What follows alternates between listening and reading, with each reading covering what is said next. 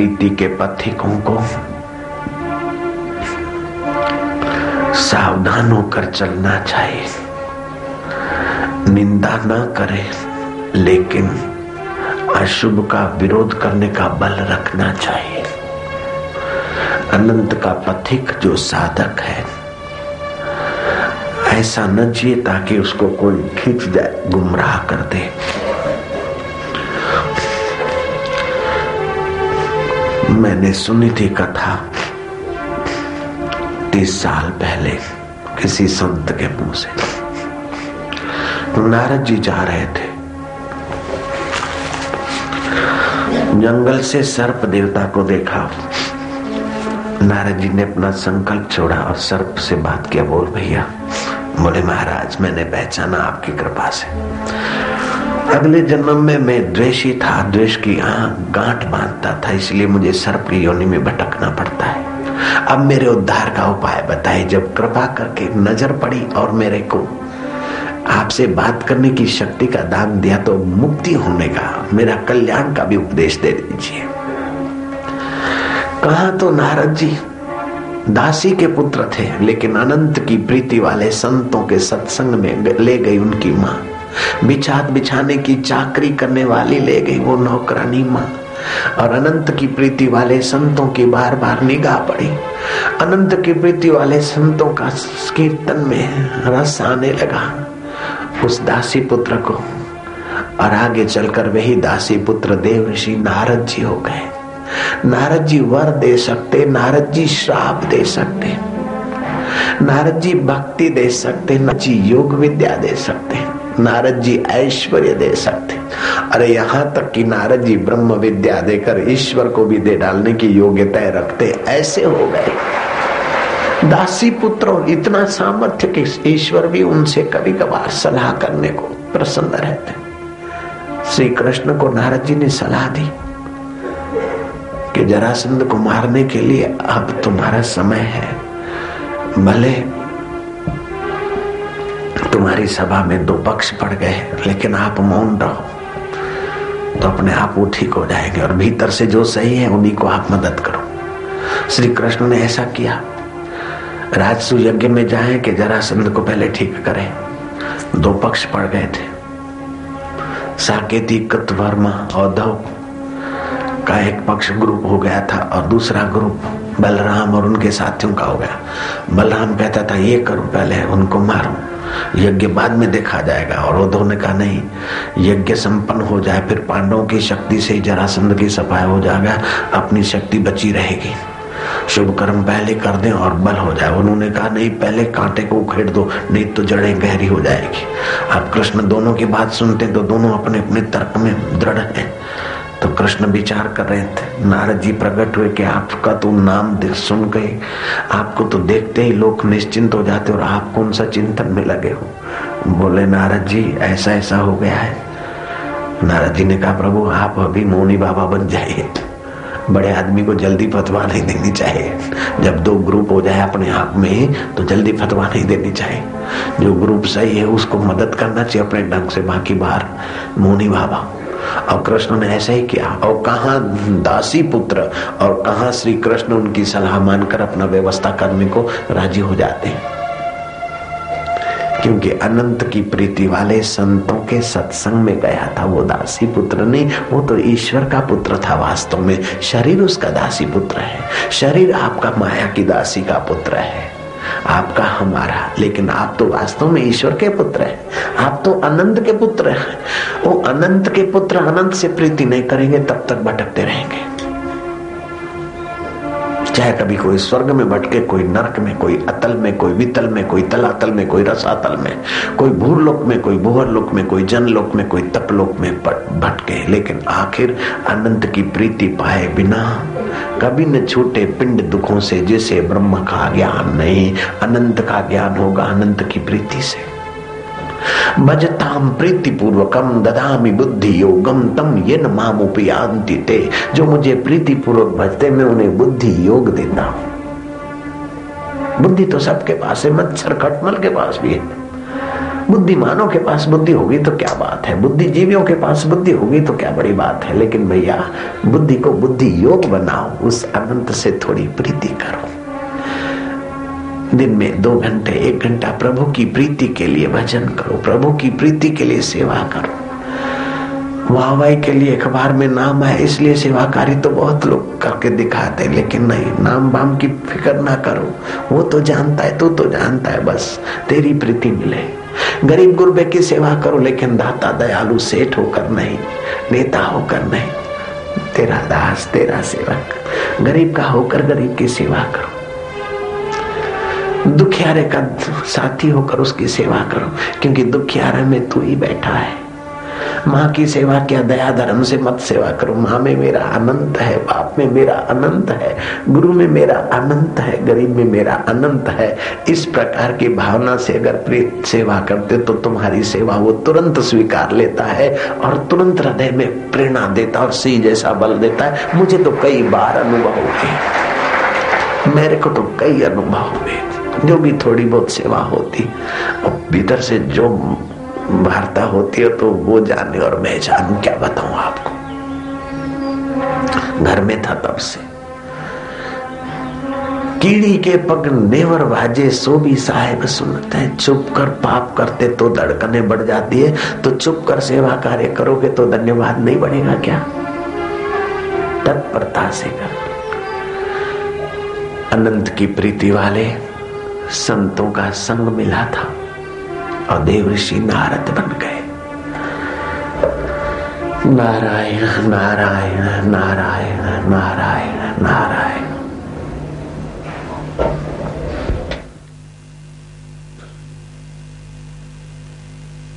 नारद ने निगाह डाली और सर्प ने कहा कि भगवान, आपकी इतनी शक्ति, कृपा से मैं आपसे बात करने के लायक हुआ आप इतना बताइए कि मेरा उद्धार किसमें होगा?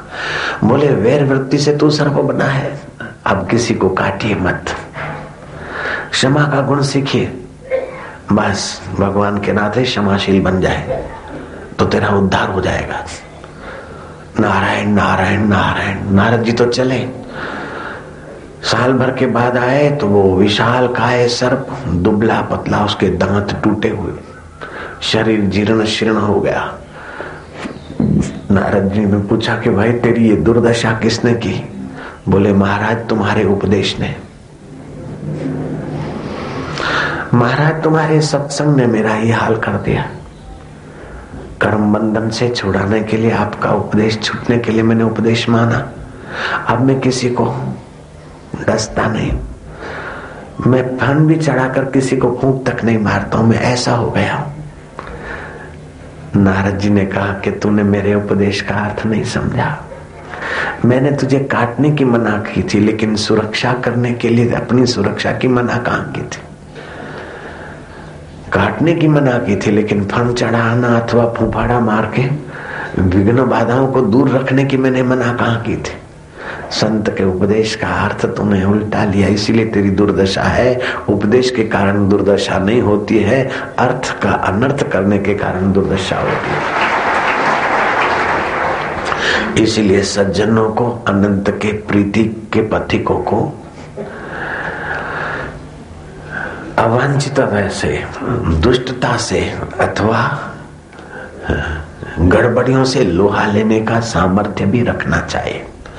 ऐसा नहीं कि चलो हम तो अनंत के प्रीति वाले, चलो सहते जाओ सहते जाओ सहते जाओ, कुचलते जाओ, मरते जाओ, दबते जाओ, नहीं नहीं। अशुद्ध से लोहा लेने का भी बल रखना चाहिए। और उसका मतलब ये नहीं कि घर जाए और माँ ने या पत्नी ने या पति ने कुछ कर दिया और चलो लोहा लो, ये नहीं। नारायण हरे नारायण हरे। लेकिन जो जो आप ध्यान भजन करेंगे त्यों त्यों अंतर प्रेरणा होती जाएगी, अंतर कर्ण शुद्ध होता जाएगा। ध्यान भजन करने से आपका अंतकरण निर्मल होगा और आपकी स्थिति सूक्ष्म शरीर में होने लगेगी। और सूक्ष्म शरीर सूक्ष्म जगत की योग्यताएँ समझने में बड़ा पावरफुल होता है। आपका शरीर हल्का फूल जैसा लगेगा। सद प्रेरणाएँ होने लगेगी। मैंने थोड़ा सा किया साधना काल में तो ऐसा लगता था कि चले तो उड़ना चाहे तो शायद उड़ भी जाएँगे। हमने तो वो किया नहीं। आगे की थोड़ी यात्रा, लेकिन ऐसा शरीर हल्का फूल जैसा हो जाता था। मानो अभी थोड़ा सा और प्रयोग करें और यूँ करें तो उड़ान भी भर सकते। इतना शरीर हल्का फूल जैसा हो गया था हमारा। तो ध्यान भजन करने से, संयम से, रहने से शरीर, अपना मैं पना जो स्थूल शरीर में वो सूक्ष्म में आ जाता है। तो शरीर हल्का फूल जैसा महसूस होता है। कई योगी उड़ने की सिद्धि तक की यात्रा करते उड़ भी लेते, लेकिन ये कोई बड़ी बात नहीं, वो तो पक्षी भी उड़ते हैं। कई योगी साधना करके जल पे चढ़ भी लेते, लेकिन ये कोई बड़ी बात नहीं। वैसे बड़ी बात है, लेकिन परमात्मा प्राप्ति के आगे, अनंत की प्रीति के आगे, ये भी एक एक हिस्सा है। अब एक एक डाला या एक एक टहनी क्या, तुम तो मूल को ही पहचान कर अपने मूल में आराम पालो बस। हमने तो बहुत किस्म के पापड़ वेले, लेकिन हमारे गुरुदेव ने हमको बहुत किस्म के पापड़ों की वजह से एक ही मूल के तरफ़ लाकर बड़ी कृपा कर दी। और हमको बहुत बहुत दे डाला। हम उनका वर्णन या उनका उपकार नहीं भूल सकते। उन ब्रह्मवेताओं का और उन मेरे सदगुरु को फिर से प्रणाम है? पूरा प्रभु आराध्या, पूरा जाका नाम, नानक पूरा पाइए, पूरे के गुणगान। साधन भजन हो जाए, कुछ तो फिर ये नहीं सोचना कि चलो, देखें संकल्प ये हो जाए हो जाए। कभी कभार कुछ हो भी जाए तो फिर शेखी मत बघारना। देखो, मैंने बोला, हो गया ना? वैसा करते करते अनंत की प्रीति के रास्ते से कुछ मिला। फिर आप अंत में प्रीति करके वो नष्ट नहीं करना। आप संभल संभल कर कदम रखना। जैसे गर्भिणी स्त्री संभल संभल कर कदम रखती है गर्भ की रक्षा के लिए। उसको तो गर्भ से हाड़ मास के बच्चे को जन्म देना है। आप संभल संभल कर कदम रखना, क्यों दिल की रक्षा करना, क्योंकि दिल में दिल भर को प्रकट करना है, इसलिए आप संभल संभल। जो मंत्र दीक्षा लेते हैं एकांत शिविर भरते हैं यहाँ पे रोज एक दो घंटा साधन भजन करते हैं उनके जीवन में बहुत कुछ चमत्कार शुरू हो जाते। हैं बहुत कुछ जो साहब डांटता था, रोकता था, टुकता था, वो आदर करने लग जाएगा। कहीं कल्पना नहीं थी ऐसी प्रमोशन होने लग जाएगी। कल्पना नहीं थी ऐसा आइडिया आई और माल खरीदा और बेचा, पैसे मिल गए। लेकिन ये अनंत की प्रीति के खिलौने हैं। इसमें आप सत्य बुद्धि करके रुकना मत। आप तो उसी के तरफ़ चलना। चलोगे तो कभी कभार विघ्न भी होंगे, अपने पराये होने लगेंगे, रोकने टोकने वाले होने लगे। उनसे भी आप रुकोगे टोकोगे नहीं तो फिर रिद्धि सिद्धियाँ हाजिर होने लगेगी। उनमें भी नहीं उलझोगे तो वो स्वयं प्रकट हो जाएगा, बोले, ले तू और मैं एक हूँ यार। जीव अपना जीव पना तू भूल जाए ईश्वर अपना ईश्वर पना भूला बैठा है। जीव और ब्रह्म की एकता हो जाएगी, वहाँ तक की यात्रा है। चरे वे थी चरे वे थी कहीं रास्ते के कुछ मैं खानों में रुक मत जाना, मिठाई खानों में रुक मत जाना।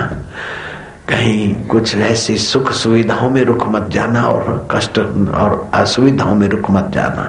आप जहाँ से भी चले इस हरिद्वार के शिविर में तो कहीं उतार आए, कहीं चढ़ाव आए, कहीं अनुकूलता ही प्रतिकूलता ही यात्रा करते करते यहाँ पहुँचे, ऐसे ही अनंत की वृद्धि के लिए यात्रा करते करते वहाँ अनंत तक आप पहुँच सकते हैं, कोई कठिन नहीं है।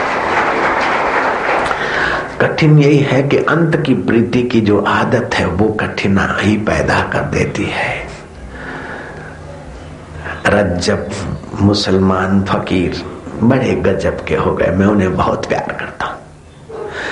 रज्जब बचपन से ही साधु संतों के दर्शन करते थे रज्जब रेप नेरो माइंड नहीं थे कि चलो हम मुल्ला मौलवी के पास जाए। संत संत होते हैं। तो हिंदू संतों के पास भी जाते और कोई भी मिल गया, अल्लाह का भक्त मिल गया अथवा राम का भक्त मिल गया। भक्त तो भक्त होता है। सज्जन तो सज्जन होता है, संत तो संत होता है। एक संत बैठे थे, उस फकीर ने, संत ने देखा कि दुल्हा होने पर भी इतना नम्र और संत प्रेमी, संत का हृदय संत का हृदय कैसा होता है वो तो भाई उसका कंपेरिजन करना, अपमान करना, संत का हृदय ऐसा होता है, वैसा होता है, वैसा होता है। ये तो उनको गाली देने जैसा हुआ। संत का हृदय संत होता है, बाबा। मत करो वर्णन, हर बेअंत है, क्या जाने वो कैसो रे। गुरुवाणी कहती, मत करो वर्णन, हर बेअंत है। वो बेअंत की, अनंत की प्रीति वाले का हृदय भी अनंत गुणों से संपन्न होता है। ऐसे संत बैठे थे। रज्जब पर निगाह पड़ी। रज्जब की नम्रता और प्रणाम देखकर संत का हृदय ढुल पड़ा। बोले, बेटा, कौन, कहा जा रहे हैं? बाबा जी मेरा नाम रज्जब है और शादी करने के लिए जा रहा हूँ।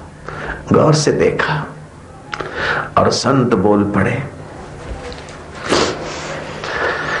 रज्जब तूने गजब किया, माथे बांधा मोड़ आया था हरि भजन को चला नरक की और वो बरातियों में खुशबू सोने लगी। आकर उसका बाप उसके और पड़ोसी बोले, ये क्या कर? रज्जब ने क्या बस? मेरा जन्म तो हरि को पाने के लिए हुआ है। और संसार के उस अंत वाले सुखों को और भोग विकारों को भोग के मैं तबाह नहीं हूँगा अरे तुम ये शादी और ये हो रहा है। आखिर उन्होंने संत के चरणों में प्रार्थना की, प्रेशर लाए। कि बाबा, ये तो जाते जाते दुल्हा आपको प्रणाम किया और हमारे रंग में भंग आ रहा है। और बाबाओं को दोष देना आसान पड़ जाता है जयराम जी की। किसी प्राइम मिनिस्टर को प्राइम मिनिस्टर के मुँह पर दोष देना, राष्ट्रपति को राष्ट्रपति के मुँह पर उसकी कोई बात बताना या दोष देना, दम नहीं होता किसी का। कि फलाने देश का फलाना राष्ट्रपति ने ये गलती किया, यहाँ बैठ के भले बोलो, लेकिन उसके सामने जाके बोलो तो पता चले। जयराम जी की। लेकिन संत को तो बाबा जी, आपने क्या कर दिया? क्योंकि बाबा जी है बेचारे, दयालु है कुछ करेंगे नहीं। लेकिन कभी कभी बाबा जी के चित्त से उफ निकल जाए तो भारी पड़ जाती इसलिए बाबा जी से संभल कर, नम्रता से व्यवहार करना चाहिए। रज्जब के बाप ने प्रार्थना की, महाराज, कृपा करिए। ऐसा हो रहा है, हम क्या मुँह दिखाएँगे? समाज में हमारे है वो। बाबा ने कहा, रज्जब भाई, तू घर में रहकर ही भजन करना, शादी कर ले, संयम से रहना, और क्या है? बोले, महाराज, कई लोग शादी करते संयम से रहते, लेकिन संयम संयम की जगह रहता है और आकर्षणी संस्कार वासनाएँ आदमी को घसीट ले जाती। और विकार भोगने के बाद फिर देखते कि कोई सार नहीं, बीड़ी फूंकी करके थूकी और दस मिनट में फिर वही की वही। पेग पीते पीते बोले, यार, छोड़ना है। और फिर दूसरे दिन चालू कर दिया। ना ना करते करते पूरी ज़िंदगी निचो डालता जीवन खत्म हुआ तब जीने का ढंग आया। क्षमा बुझी तब महफिल में रंग आया। देह के पुर्जे में जब जंग लगा तब मन में रंग आया। मुझे ऐसा नहीं बनना है, मुझे तो अभी से चलना है। दृढ़ निश्चय हो गया रज्जब आकर पिता को दुल्हा, बरातियों को समझा दिया। और मैं दुल्हा के रूप में ही असली दुल्हा को पाया हूँ तो मैं जीवन भर दुल्हा के वेश में रहूँगा और रज्जब रहा दुल्हा, और दुल्हा के वेश में रहा, और असली दुल्हा को पाने के लिए, अनंत की प्रीति के लिए वो लग पड़ा, और अनंत की यात्रा को छूकर बोलने वाले वचन भी उसके मिलते रज्जब के। रज्जब में कोई ऐसा नहीं था मजहबवाद। हरि का भक्त था, भगवान का भक्त था, संतों का प्यारा था, और संत तो उसके हृदय में निखरा था, और कबीर तो भी बड़ा अच्छा था उनके जीवन में। वो संत का नाम पूछो तो कौन संत थे? दादू दीन दयाल संत थे। उसी परंपरा से स्वामी निश्चल दास और उसी परंपरा से स्वामी केशवानंद, उसी परंपरा से स्वामी लीलाशा और आप हम चल रहे हैं, वो दादू दीन दयाल संत। नारायण हरे नारायण हरे। निगाह डालने मात्र से भोगी को योगी बनाने का सामर्थ्य। तो अभी भी हमारी भोग वासना योग में बदल सकती है। निगाह मात्र से चित्त को बदलने की शक्ति रखने वाले संतों को शाम्भवी दीक्षा देने का सामर्थ्य होता है। सुखदेव जी महाराज के पास वो था। नानक जी के पास, रामकृष्ण देव के पास और भी कई महापुरुष होंगे उनके पास। नज़रों से वे निहाल हो जाते हैं, जो ब्रह्म ज्ञानी की नज़रों में आ जाते संतों की नज़रों में आ जाते हम उस अनंत को प्यार करें, जरा सा शांत होकर। बैठे रहे, कुछ करें नहीं। जैसे गाड़ी में बैठे रहते ऐसे बैठे रहे। न ध्यान करे, न जप करे, न विचार करे, बस मैं तेरा, तू मेरा।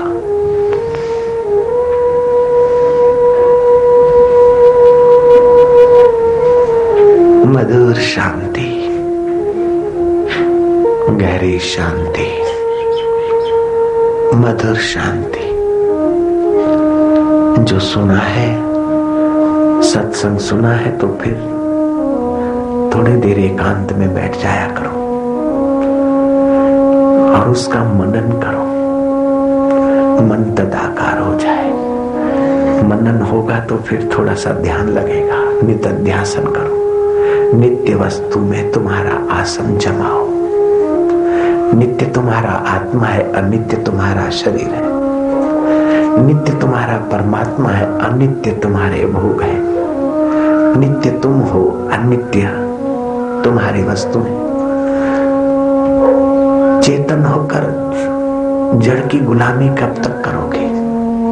अमर होकर मरने वालों की गुलामी कब तक करोगे? पदार्थ मर जाते, शरीर मर जाता है।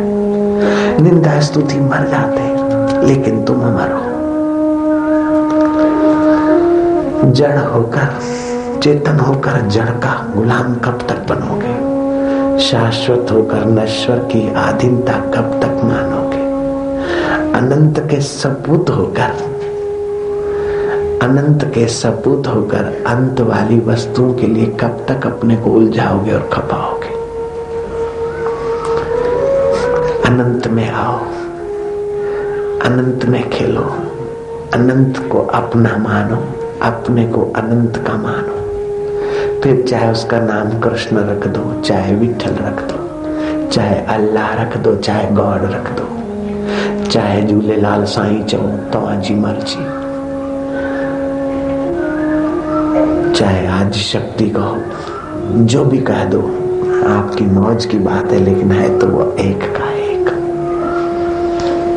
प्रभु तेरी जय माझा विठल्ला माझा पांडुरंगा, तेरी प्रीति का दान दे दे, तेरी भक्ति का दान दे दे। करुणा वरुणा का पैगाम दे दे। मधुर शांति। वासुदेवाय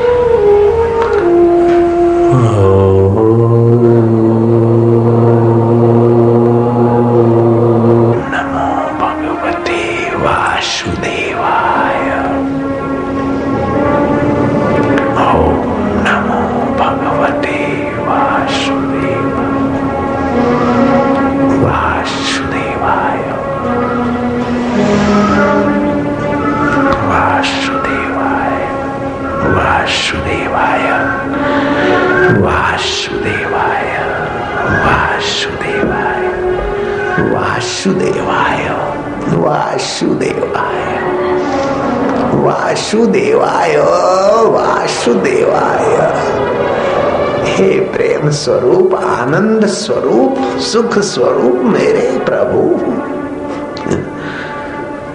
ओम नमो भगवते वासुदेवाय वासुदेवाय वासुदेवाय।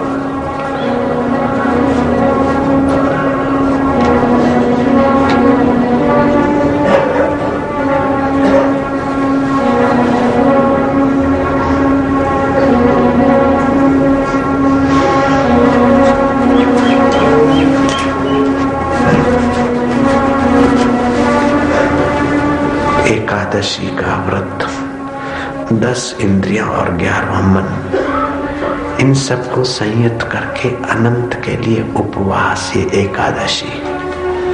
अनंत प्रीति, अनंत ज्ञान, अनंत जीवन, अनंत आनंद, अनंत माधुर्य, अनंत अकाल पुरुष के साथ एकाकार होने के लिए एकादशी। इंद्रियगत ज्ञान स्वल्प है, उससे व्यापक बुद्धिगत ज्ञान है। इंद्रियगत ज्ञान में आस्था रखने से संसार की आसक्ति बढ़ेगी और जीव भोगों का शिकार बनेगा। भारतीय संस्कृति और पाश्चात्य जगत में ज़मीन आसमान का फ़र्क है विचारों में। पाश्चात्य जगत के जो भी आविष्कार हैं, वो इंद्रियगत ज्ञान के तरफ़ के हैं। और वे जो भी आविष्कार हुए, वो शरीर को सुविधाओं में बिना मेहनत के भोग पाने में और भोगों को बढ़ाने में सारे आविष्कारों की इति शुरू हो जाती। जब भारतीय ऋषि मुनि सन्यासियों ने जो आविष्कार किए, अंशुमान ग्रंथ में लिखा है कि भरद्वाज ऋषि ने सोलर सिस्टम से जैसे आपके अभी पंखिया लाइट चलती है, ऐसे जहाज़ के पंखे सोलर सिस्टम से चलवाकर एक पहर में, एक घंटे में हज़ार माइल से लेकर पहर में बीस हज़ार माइल की गति करने वाले जहाज़ का आविष्कार किया। भरद्वाज ऋषि ने, अंशुमान ग्रंथ में लिखा। लेकिन बुद्धिगत ज्ञान का उपयोग किया उन महर्षियों ने कि आखिर क्या हम तेज़ी से यान में उड़े अथवा पनडुब्बी में जहाँ दरिया में भागे तो क्या लहरी ढूंढे नीर को? लहरी ढूंढे नीर को, कपड़ा ढूंढे सूत। जीव जो ढूंढे, ब्रह्म को ये तीनों उत के उत लहरी, पानी का तरंग। लहरी, जल को ढूंढे कपड़ा सूत को ढूंढे, जीव ब्रह्म को ढूंढे, वास्तव में वो वहीं के वहीं है। ऐसा उसे अपने आप में अनुभव होगा। साधारण मनुष्य की बुद्धि संसार के गुण दोष में लगती, वस्तु के गुण, संसार की वस्तुओं के गुण दोष में लगती। मध्यम प्रकार के मनुष्यों की बुद्धि वस्तु के परिणाम में लगती है। लेकिन उत्तम पुरुषों की बुद्धि शुद्ध बुद्ध वास्तविक पर ब्रह्म परमात्मा के ज्ञान में लगती है और उन्हें इस ऊंचाई की अनुभूति हो जाती जो सुख भगवान ब्रह्मा जी को है समाधि में, जो सुख भगवान विष्णु जी को है, जो शिव जी को है, वही सुख वशिष्ठ जी ने पाया और वही सुख कबीर जी ने, नानक जी ने पाया। वही सुख मनुष्य पा सकता है। ज्ञान में, परमात्मा सुख में युग का प्रभाव नहीं पड़ता। सतयुग के लोगों को जो सुख, सुविधा और स्वास्थ्य था, वो द्वापर या त्रेता के लोगों को नहीं। और त्रेता और द्वापर वालों को जो सुख और स्वास्थ्य लाभ था, वो कलयुग के जीवों के पास नहीं है। लेकिन जो सतयुग में ब्रह्मवेताओं को सुख और मुक्ति लाभ था, वही कलयुग में हो सकता है, कितना बड़ा भारी फ़ायदा है। शर्त यह कि बुद्धि, उस बुद्धिदाता में लगाने की तत्परता हो। बुद्धि उस बुद्धिदाता को पाने में लग जाए। भगवान जो शुद्ध ज्ञान परमेश्वर है, वो किसी को पाप के तरफ़ या पुण्य के तरफ़ नहीं लगाता। अज्ञान से उनका शुद्ध ज्ञान दब गया है। अर्थात इंद्रियगत ज्ञान बुद्धिगत ज्ञान के बीच है मनावृत्ति। उसी में वे लोग उलझ गए, इसलिए मोहित हो जाते। अर्थात विपरीत ज्ञान हो गया। तुलसीदास ने कहा, विपरीत ज्ञान को मोह कहा। मोह सकल व्याधिन कर मूला, ताते उपजे पुनि भवशूला वास्तव में जो है, वो हम उसको नहीं जानते और जो हम नहीं है, उसको हम मैं मानते हैं। वास्तविक में जो हमारा है, उसका हमको पता नहीं और जो छोड़ के जाना है, वो हमारा है। मकान हमारा है, ज़मीन हमारी है, झोपड़ा हमारा है, तुम्बा हमारा है, आश्रम हमारा है, घर हमारा है, देह हमारा है, बेटा हमारा है। हमको मारा, हमारा हमारा हमारा हमारा और हमारा कुछ रहा नहीं, बचा नहीं। हम क्या है ये पता नहीं और हमारा हमारा करते रहे। जैसे विद्युत का निगेटिव पॉजिटिव पॉइंट आता है। अब वो ये नहीं कहता कि आप पंखा चलाओ या आप फ्रिज चलाओ या आप माइक चलाओ। आप जिसमें फिट करते हैं, सत्ता देता है करंट ऐसे ही वो ज्ञान सत्ता मात्र है। वो परमात्मा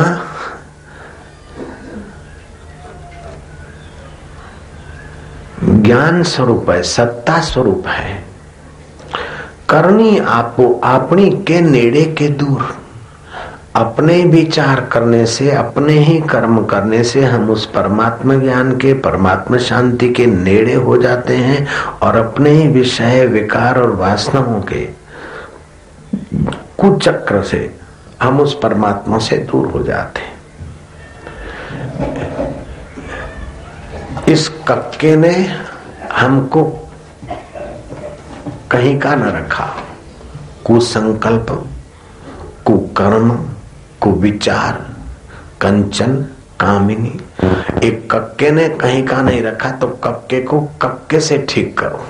इंद्रियगत ज्ञान से धीरे धीरे बाहर के जगत को देखा, आँखें बंद की, बाहर वस्तुओं से आँखों में आ गए। आँखों से फिर मन में आ गए। मन से फिर बुद्धि में आ गए। बुद्धि से फिर बुद्धि दाता चैतन्य में आ गए तो हो गया अपने नेड़े, परमात्मा के नेड़े हो गए। करनी आपो अपनी के नेड़े के दूर। तो ऐसी करनी करे कि उस शुद्ध ज्ञान के नेड़े आ जाए। उस अकाल पुरुष के नेड़े आ जाए पर ब्रह्म के नेड़े आ जाए। भगवान शिव ने पार्वती को कहा, नास्ति ध्यानम समम तीर्थम नास्ति ध्यानम समम यज्ञम नास्ति ध्यानम समम दानम, तस्मात ध्यानम समाचरेत। ध्यान के समान कोई तीर्थ नहीं, ध्यान के समान कोई यज्ञ नहीं। ध्यान के समान कोई दान नहीं, तप स्नान नहीं। इसलिए ध्यान करना चाहिए। ध्यान करना एक बात है, और ध्यान करते करते फिर ध्यान देने की कला सीखना है, वो बहुत ऊँची बात इधर उधर से तो मन को हटाकर शांत किया, लेकिन मन इधर उधर फिर जाएगा, उधर भी ध्यान देना पड़ेगा। निद्रा, तंद्रा, रसास्वाद, मनोराज, इधर मन की वृत्तियाँ होती तो उन वृत्तियों के तरफ़ अगर ध्यान नहीं दिया तो ध्यान करने में भी सफल, पूर्ण सफलता नहीं मिलेगी। मन की पाँच प्रकार की वृत्तियाँ होती है। ये पाँच वृत्तियों के पुंज का नाम है मन। उधर ध्यान दे। जब उधर ध्यान देंगे तो ध्यान लगेगा। उधर ध्यान नहीं दिया तो ध्यान लगने के बजाय और कुछ लग जाएगा। मनोराज लग जाएगा, रसास्वाद लग जाएगा, निद्रा लग जाएगा, तंद्रा लग जाएगा। एक तो प्रमाण वृत्ति, ये फलाना भाई है, ये महाराज लग रहे भाई हाँ ये तो हरिद्वार में मिले थे वो हाँ हाँ। ऐसे ऐसे, प्रमाण, मन की वृत्ति। दूसरा विपर्य है तो ठूठा लेकिन दिख रहा है चोर, है तो जंगल में खड़ा ठूठा, दिख रहा है साधु। विपर्य, विकल्प। निद्रा वृत्ति है और स्मृति वृत्ति प्रमाण, विपर्य, विकल्प, निद्रा और स्मृति, ये पाँच वृत्तियाँ अपने मन की है।